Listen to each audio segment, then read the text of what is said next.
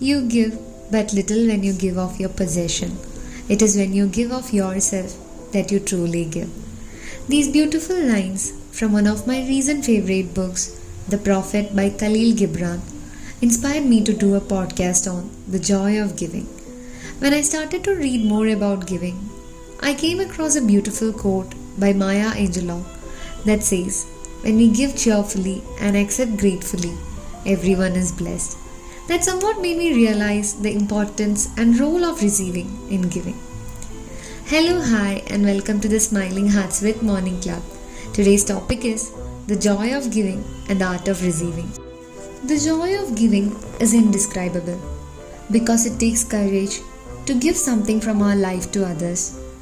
It feels great to receive, but our lives are richer when we share, and there's a great inner joy that comes from helping others to better their lives. Giving makes a person expand his or her life to a great extent. The best part is, it gives a sense of contentment and satisfaction after doing a bit for the people around us. More than joy, it's a state of mind. It is a feeling that keeps people healthy and fit. The more we give of ourselves, the more we find ourselves as well. And there are so many reasons why giving is important.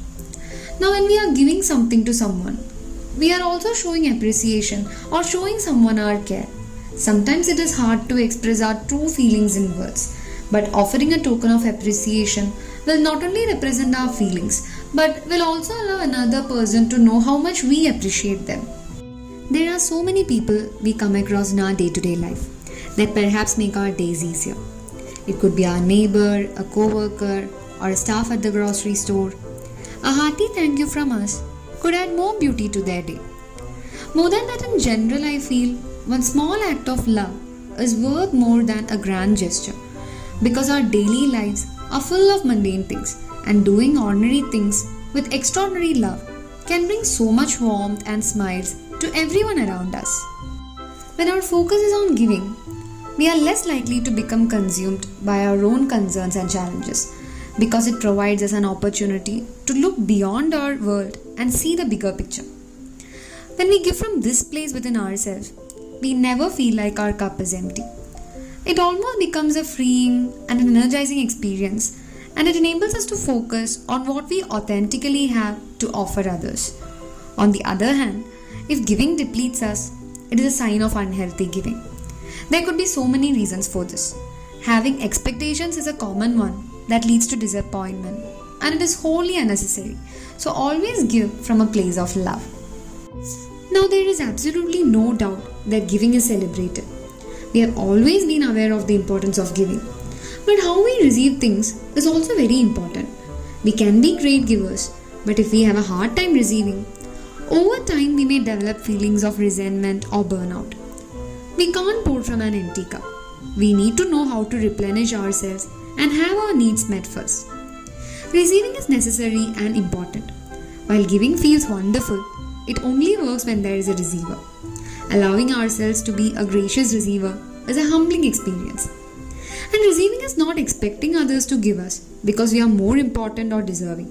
It is about receiving from someone without guilt or neediness or feeling obliged to give back. How we receive is just as important to the giver's happiness as it is to our own. To receive in a good way with gratitude requires us to do away with the negative thoughts and reflect on the exchange and what it means, whether friendship, support, love, compassion. It feels a great deal of happiness in both the giver and the receiver. I have always been a believer of it's more blessed to give than to receive. But when I try to get deep into the entire concept, I feel giving cannot happen without receiving, as giving and receiving are both aspects of the same flow of energy, and it is therefore important to be a good giver and a good receiver. So, whenever we are in a position to give, let's be a cheerful giver, and whenever we are in a position to receive, let's receive it with so much of gratitude and love. On that note, thank you so much for listening. I'll catch you in the next episode of Smiling Hearts with Morning Club. Until then, it's bye from PG. Let's all make a beautiful living by what we get and a peaceful life by what we give.